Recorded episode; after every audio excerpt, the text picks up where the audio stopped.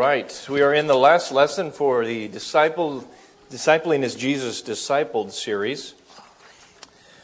I am hoping you got something out of it. Be interesting to hear if you, if you have anything that, that really stuck out at you this series. Let me know. I'd like to hear that, how it uh, affected you, or if it didn't affect you at all. I'd like to know that too. Said, what in the world are we doing all those weeks? Let me know. where did we Where did we start out with? Um, we were in John 17 for quite a while, but we started in which, which verse? Do y'all remember? Matthew 4:19. Matthew 4:19. Which he, Jesus is saying, "Come follow me, and I will make you fishers of men." Which is where we jumped off from. It's got that three three part breakdown. The come follow me is the relational part. Then I will make you is the intentional part, right? And that was the John 17 part, really. You know, looking at kind of what Jesus intended to do with the disciples, how he intentionally poured himself into the disciples. And then we end with the missional part I will make you fishers of men. There's a reason for Jesus pouring himself into these people. There's a reason that he, that he spent this time with them because they're going to carry the message on. They're going to carry the gospel out. And here's that missional part Here's the intentional, the relational all coming together, and now Jesus says, Go. I made you fishers of men, now go. Here is that part. Now, we, we've got a good class on Wednesday night. Uh, Art is going through the prophets, all the prophets, and last week we went through Jeremiah. And it was something about that class. It was a good class. It was one of the better ones I think we had. And it was just maybe it was you know how that it's it's your perspective of the class, right? For me, it was a, it was a really good class. Somebody else could be sitting in the same class thinking, I'm getting nothing out of it. But for me, Jeremiah was, that, that night was really good. And I was thinking along the lines of Jeremiah 8.12. If you want to turn over there really quickly, turn over to your Bibles, Jeremiah 8.12. We talk about being missional in this world. Jesus has sent his disciples, and he continues to send his disciples, and the disciples will be continually sent until he comes again. We're going to be going out. We should be going out. Jeremiah, we talked about this wicked nation. People that are not listening to their God, that are turning to other things for protection, that are, that are sacrificing other idols. They just are going any which way but God. 812, Jeremiah says, Were they ashamed because of the abomination they had done? They certainly were not ashamed and they did not know how to blush.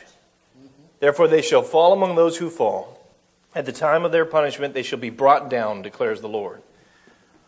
Ah, we talked about nations being judged.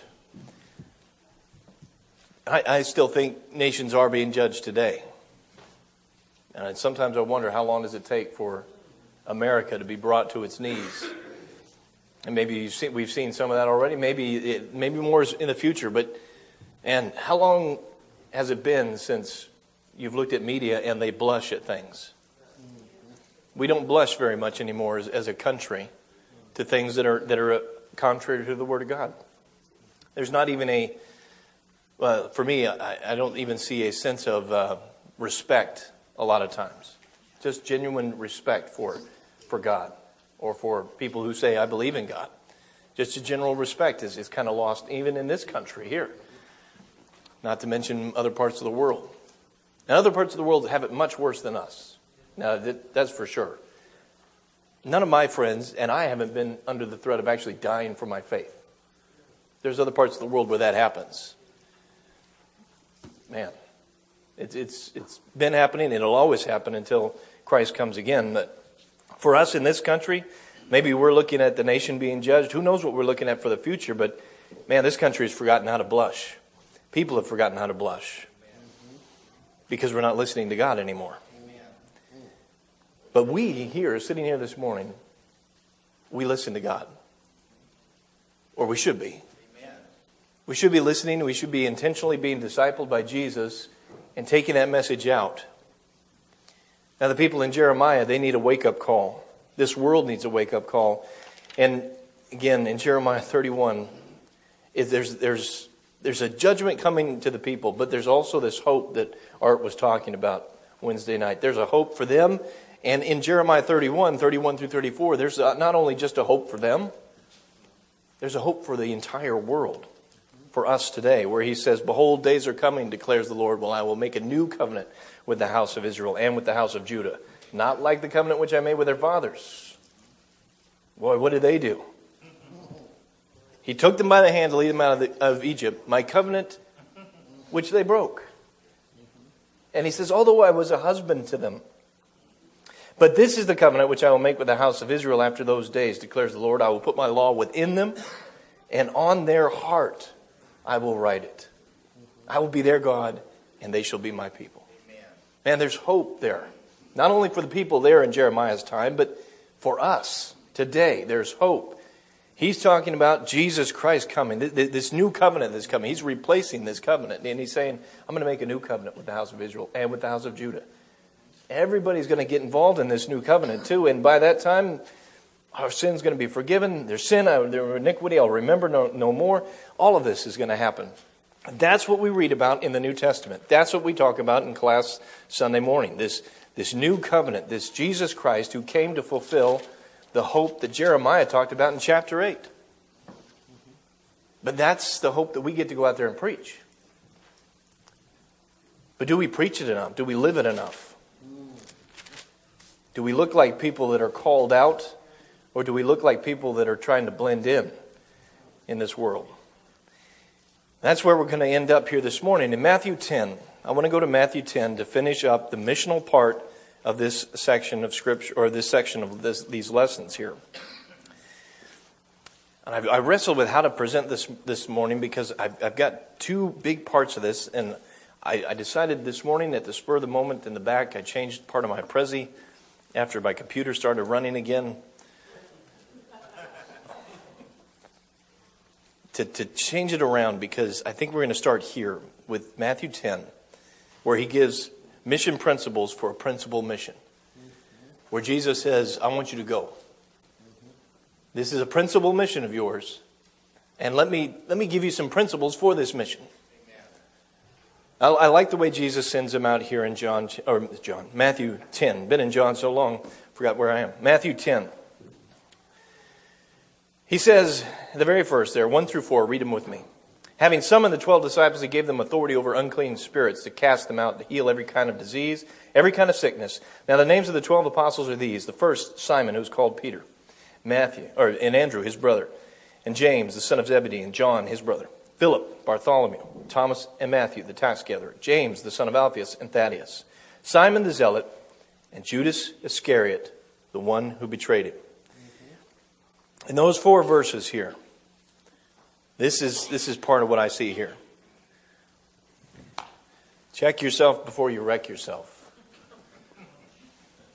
It's, it's a slang term, but I love it. Check yourself before you wreck yourself. Because look at, look, at the, look at the people you got listed there. Who do you got listed there? The one who betrayed him. Simon the Zealot, Judas Iscariot, the one who betrayed him. That guy's being sent out by Jesus on this mission here. Reminds me to check myself on a daily basis. As you see, these guys, who, who knows at this point that Judas Iscariot is the guy that's going to betray Jesus? Who knows? He looks like just everybody else right now. To the rest of the disciples, he looks like another disciple. He's the guy sitting on Sunday morning where we are right now, and he looks just like everybody else. But his destination is different. In, in, in, this guy's heart right now, he's probably a little bit different than the rest. And at some point, he gets completely different than the rest.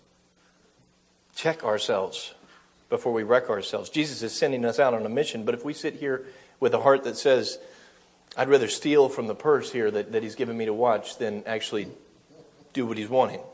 If I sit here and think, I'm, I'm okay, just like Bill was saying this morning, I'm okay with understanding knowledge about Jesus, that's going to save me. Because I know him, because I know these things about him. But I don't really know him. My heart has not really been affected by him, changed by him. These people all look the same, but there's one here who's drastically different. When Jesus is sending us out, them out on their mission, there's one here that, that's got a big problem, just like maybe one of us sitting here this morning. He's sending us out on a mission, but you better check yourself Are you really ready for that mission? Are you really sold out to Jesus? Are you really giving him all of you? Do you really want him? Or are you just sitting here with facts in your mind? Come to the, to the mental assent that, yeah, Jesus is who he says he is. That's good enough for me. And that's as far as it goes. We've got to be sold out for Jesus, not like Judas here, who's listed among them, but says clearly, this is the guy who betrayed Jesus. There's rotten beams in this house, but you can't see them until they fall through. You got to be careful. But look at after he, he lists who they send out. Look at verses 5 through 10. These are the first set of principles that I want to look at. 5 through 10. These 12 Jesus sent out after instructing them, saying, Do not go in the way of the Gentiles, do not enter any city of the Samaritans, but rather go to the lost sheep of Israel. As you go, preach, saying, The kingdom of heaven is at hand. Heal the sick, raise the dead, cleanse the lepers, cast out the demons. Freely you received, freely give. Do not acquire gold or silver, silver or copper for your money belts, or a bag for your journey, or even two tunics, or sandals, or a staff, for the work, worker is worthy of his support. The first thing I see in, in this section here is what we commonly refer to as synergy here. Jesus sends them out how? In pairs. He sends them out together. He sends them out to help each other. You're going out. I'm going to send you out together here. Do not go on the way of the Gentiles. Do not enter in the city here. Rather, go to that lost sheep of Israel. He lists them in pairs here. He sends them out in pairs in other places. He, he's going to rely on others helping each other. There's going to be some synergy here between the apostles. When I go out, I'm not alone. I've got my brothers and my sisters here too. I've got people I can call for help when I encounter a problem in a study, I don't have to be the one that knows everything. Thank goodness. I can call other people. I can, I can ask Bill. I can ask somebody else. I can ask Carl. I can ask Darren. Have you ever run across this? What, what, what is this? Help me understand this. No, if you understand this, let's go study with this guy. There's plenty of opportunities for synergy among God's people. Two muscles working together. And I think Jesus is all about that. Here, He's all about that in other places. He sends them out two by two, he sends them out together so that they can work off of each other, so that they can build each other up, so they can help each other. The whole purpose of Ephesians 4, building each other up. There's synergy in the body of Christ, there's working together in the body of Christ. We're not an island. You don't get to just be out there all by yourself. In fact, you're probably going to get hurt out there all by yourself. There's a purpose for being together. First thing I see there is, synergy, being together. Number, number two, I see specialization in Jesus' mission here. And that specialization, he says, don't go into any of the Samaritan cities here. Go to the lost sheep of the house of Israel. There's a, there's a special message here for them right now. Yes, okay. That, that's special. That's selective. It's, it's very selective at this point. But that message doesn't stay selective, does it? Right now, he's saying, Go to the lost sheep of Israel. But even in Jesus' going to the lost sheep of Israel, when a Gentile came to him, he, he, he couldn't do anything but help. He couldn't do anything but comment on the faith of some people that were not from the lost sheep of Israel. The faith that was so great that puts the lost sheep of Israel to shame. Mm-hmm.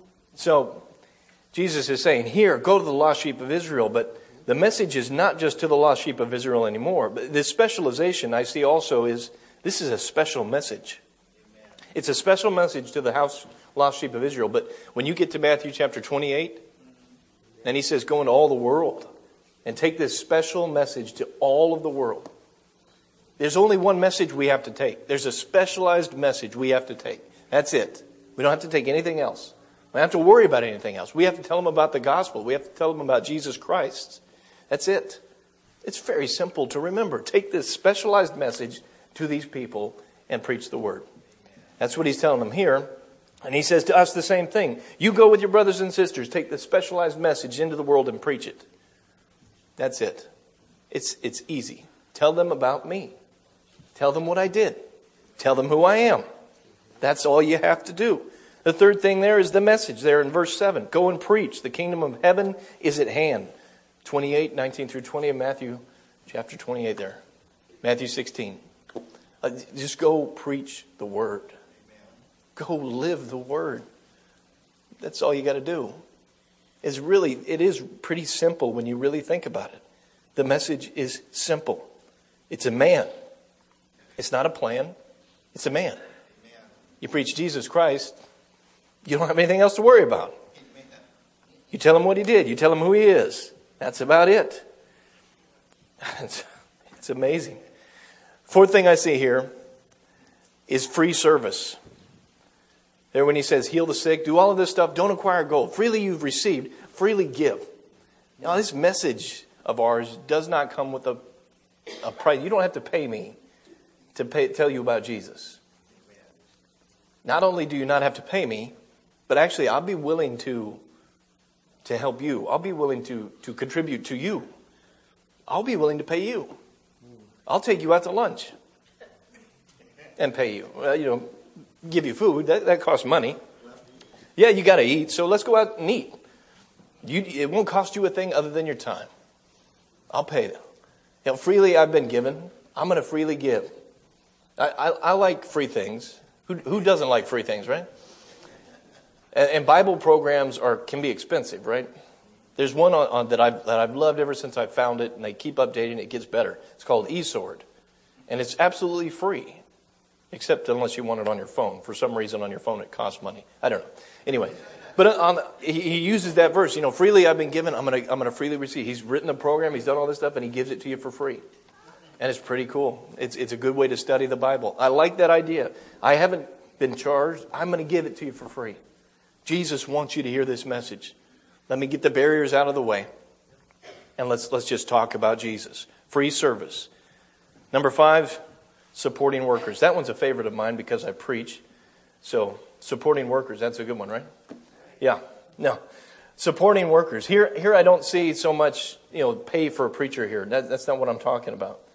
Supporting workers. Here, I'm even thinking when I'm going out and I'm preaching and people want to help me, people want to take me out to lunch, people want to do something for us to help support us, fine, help support us.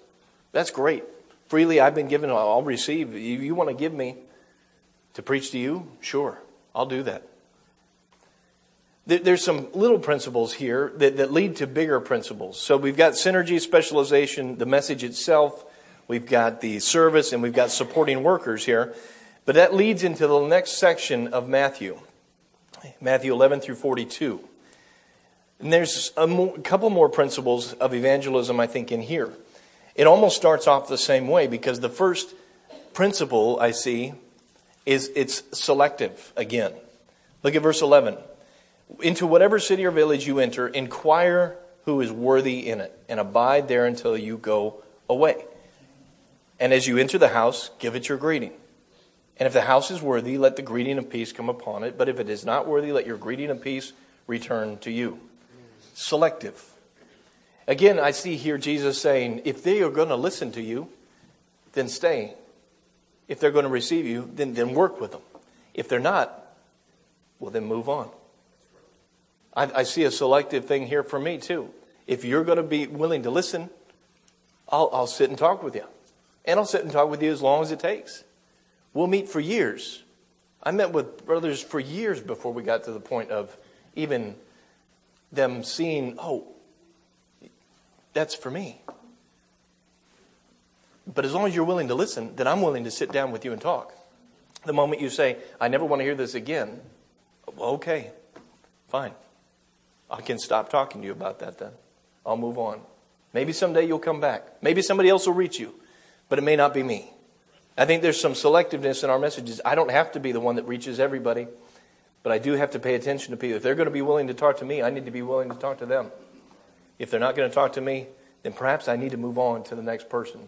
And God is saying, Robert, I got somebody else for you down the line. Let somebody else worry about that person. Or maybe they've chosen already. I don't know. But I'm going to move to where the, where the message is open and received here. Second thing I see here is ready, being ready for persecution here. That, that, that's really happening down there, and the rest, well, most of the rest of that there.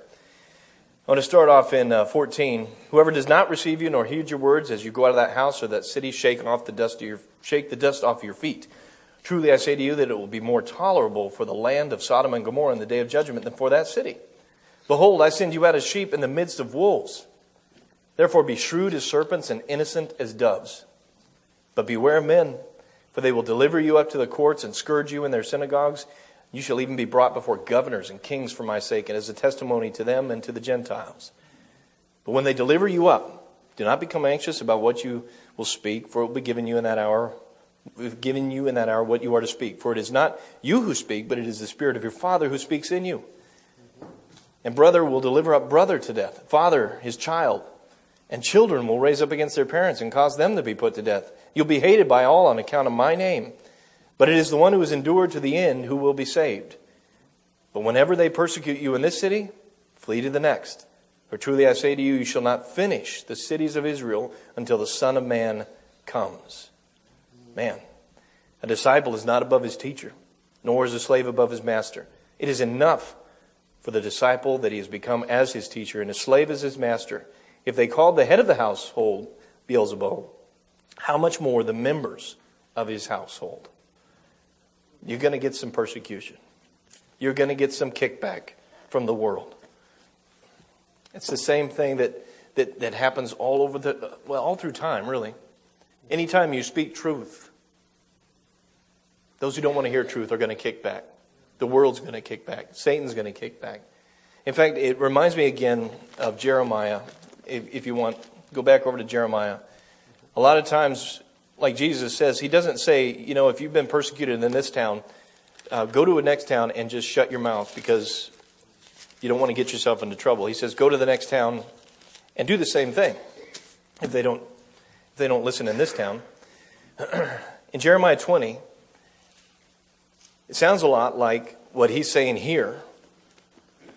When you, start to, when you start to speak out, when you start to tell the truth, in verses 8 and 9, he says, For each time I speak, I cry aloud.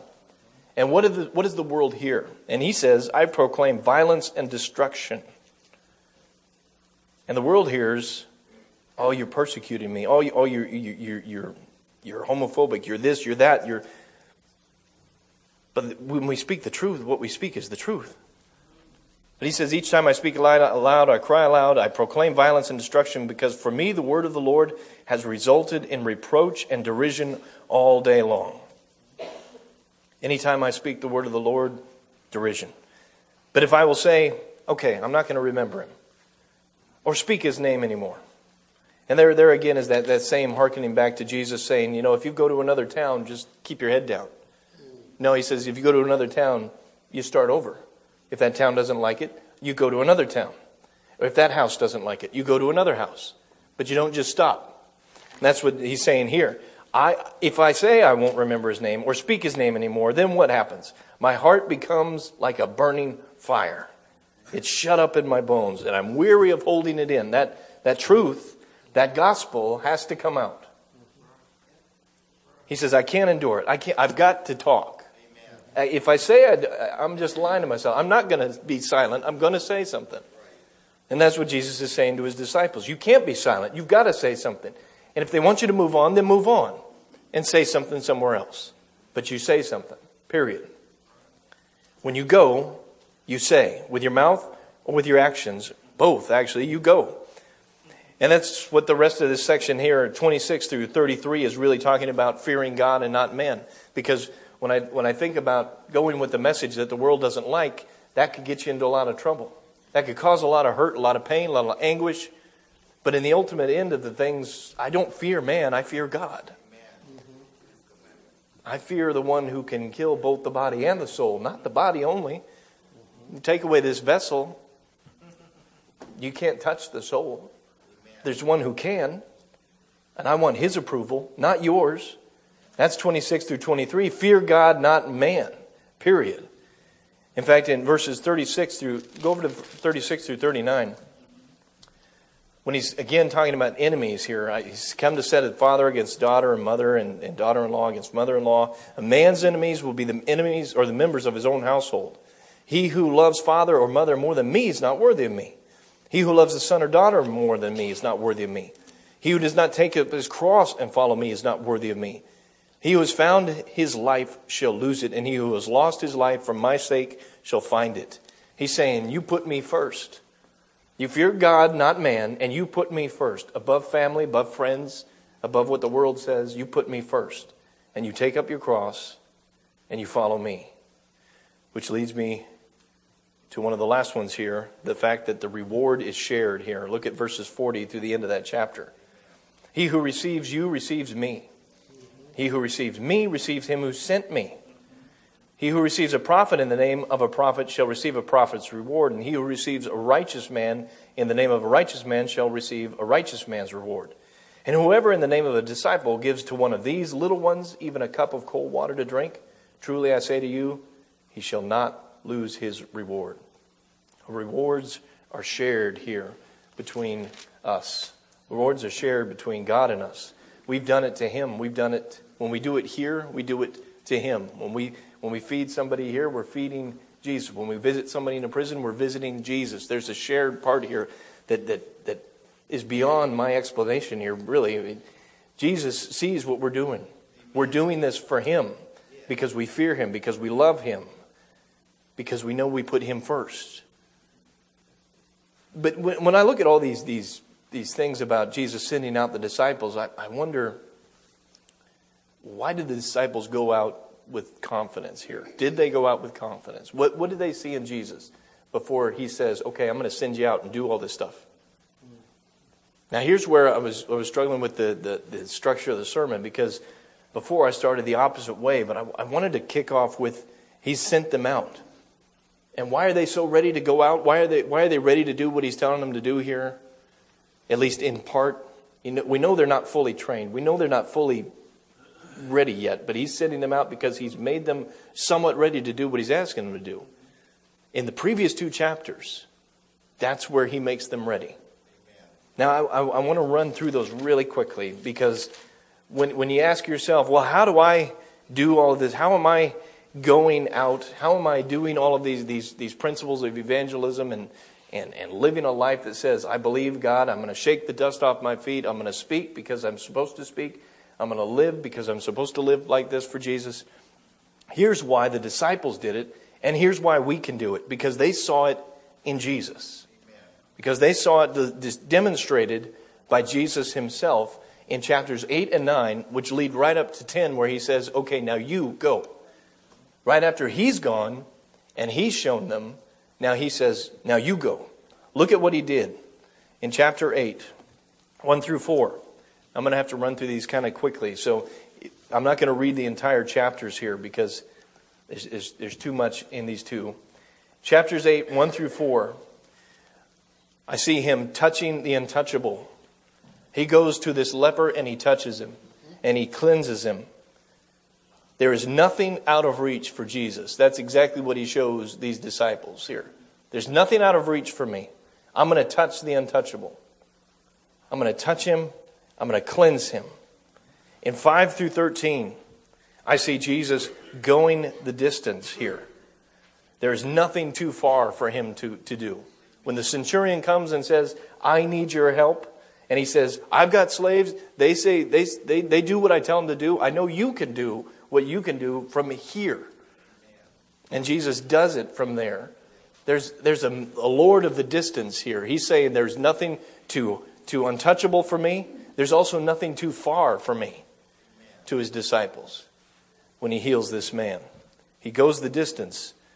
The very next thing, in verses 14 through 15, there is nothing too small for Jesus. He goes right there to Peter's house, and his mother, Peter's mother-in-law has a headache, and Jesus has just come from doing some many or big, big things, and he heals this small headache. Now, for those who have migraines and headaches, that's not really small when you have them, right? I know mine aren't small when I have them. They're, they're life ending headaches for me, or at least it feels like it. But you go from, from doing what he just did to, I'm going to heal your headache. There's nothing too small for this Jesus. There's nothing too, too untouchable, there's nothing too far, and there's nothing too small for him to do. That's what he's showing the disciples. Because if you miss the small things, you might miss the big thing there in 16 through 17. When evening come, what happens? Everybody comes to that place. Everybody brings their, their hurt people, their, their sick people, and what does he do? He heals them. That's a lot of stuff going on right there. He goes from nothing too small to there's nothing too big. You can bring me them all, and, and I can take care of them. Jesus can take care of all of them. Then look at 18 through 19.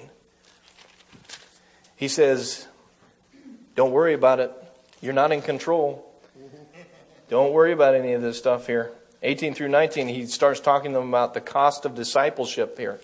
He says, This, this is what's going to cost you to be a disciple. I'll follow you wherever you go. Okay, let me tell you what I've got. I've got nothing. I don't even have a place to lay my head. Do you still want to follow me? You better count the cost before you decide to follow me. There's the cost of discipleship sandwiched in between all of these miracles that he's doing, showing the disciples this is what you do when I send you out.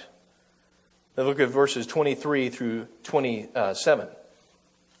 Now nature is at his command. There's nothing to beyond Jesus here. Nature is at his command. All of these things are at his command. 8 28 through 34. Jesus again, this, this demon filled man or men actually in, in Matthew here, two demon filled men coming out of the tombs. There's nothing beyond his command in spiritual realm. There's nothing beyond his command in the physical realm. Nature's at his command. Spirits are at his command. He's showing his disciples all of this here. And that leads us right into chapter 9, verses 1 through 8, where he heals that paralytic man and he says, which one's easier to say, right? Let me show you that I have the power over sin. So he says, nothing's too big, nothing's too small, nothing's too far, nothing's too great. I can control nature and I can control the spirits. And let me show you now that I have the power over sin itself. Power over sin. Look at verses 18 through 26 of chapter 9. Here, again, power over continual problems. This woman who was bleeding. And power over what else? Death power over continual problems. This is a continual problem for this woman. It can't be taken care of. Jesus takes care of it. Power over death. Jesus takes care of it. 32 through 34. Power over spiritual and speech. Again, this man who is dumb and demonic here. Power over all of that. And all of that leads to chapter 10, where Jesus says, Okay, now you go. And I look at 10 and I say, man, what have they seen? Well, they've seen all of this in 8 and 9. They've seen all of this, this stuff that Jesus is doing. And now he says, okay, now you go do. Un- cast unclean spirits out. Heal every kind of disease, every kind of sickness. You go do exactly what I just did. You go take care of what I'm just taking care of. It's not because I'm just going to see if you can sink or swim. It's because I've actually shown you. I've walked you through this. I've given you clues here on how to do and what to do. Now you go do. Jesus says, go. He has the power over sin, power over continual problems, giving you sight and speech. Now go. That's what he says there in chapter 10. Now go and be like me. Go and be like me. Go and touch the untouchable person. And that, that could be for you and me today, too. How many untouchable people do you meet on a daily basis? You meet that man or woman on the next to the McDonald's or next to the street corner that might be kind of hard to touch. That's that's an untouchable. Go touch that person. Jesus says, I can do it, then you can do it. Go touch the untouchable person. He also says, go the distance, right? Go the distance. And I see Jesus not only healing from a, from a far distance away, I, I see that for me physically and spiritually. I'm going to go the distance for my brother and sister. I need to go the distance for people who aren't my brothers and sisters. It's the same. I'll go the distance in relationship. I'll sit with you until we can finally understand each other. I'll, I'll, I'll sit and study with you, like I said before, until you either tell me never to come back or you finally see who Jesus is. I'll go the distance with you, just like Jesus went the distance and just like he expected his disciples to go the distance. I also see us the same way as, as not being able to pass on the small things. So many times I've passed people that are untouchables And I think, I don't have time for that right now. It's a small thing. I could easily stop and do something really quickly, but I don't. And if I pass on the small things, my eyes may not even be open for the big things. Because if I don't take advantage of what God has sent into me in the small ways, if I'm not faithful in little, I'm not sure He's going to entrust me a bigger mission. He says, I want you to pay attention to the small, and I want you to pay attention to the big. I want you to just pay attention, period. If you see somebody at McDonald's and you think, I should give them five bucks, I should buy them lunch, breakfast, whatever, then go do it. Small. Maybe that opens your eyes to the bigger thing. Who knows? Jesus says, don't, don't forget the small, don't forget the big, and most of all, don't worry. Because it's out of your control anyway. Don't worry. I've got you. You're not in control of this world. It's going to spin out of control. But as long as you're in me, you've got no problems. You've got no spiritual problems. You might have worldly problems. But we got a Heavenly Father who can take care of that. And even if we go down in flames in the world, our soul is secure. Because Jesus has power over sin. He showed that to the disciples. I've got power over nature. I've got power over sin. Let me prove it to you. I've got power over sin. I've got power over continual problems. I've got power over death. I can give you new sight and new speech. That's what he does for these people here. That's what he did for the disciples. That's what he does for us. We have been given new life. We've been given new sight, new speech. Now we just need to go and be like Jesus.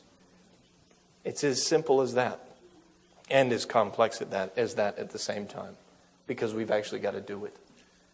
We've got to make the effort to go, to do the small things, to do the big things. And you know what those are in your life. I'm sure you know. When I say small things, you can probably think of something in your life right now that was a small thing, that is a small thing that you could do.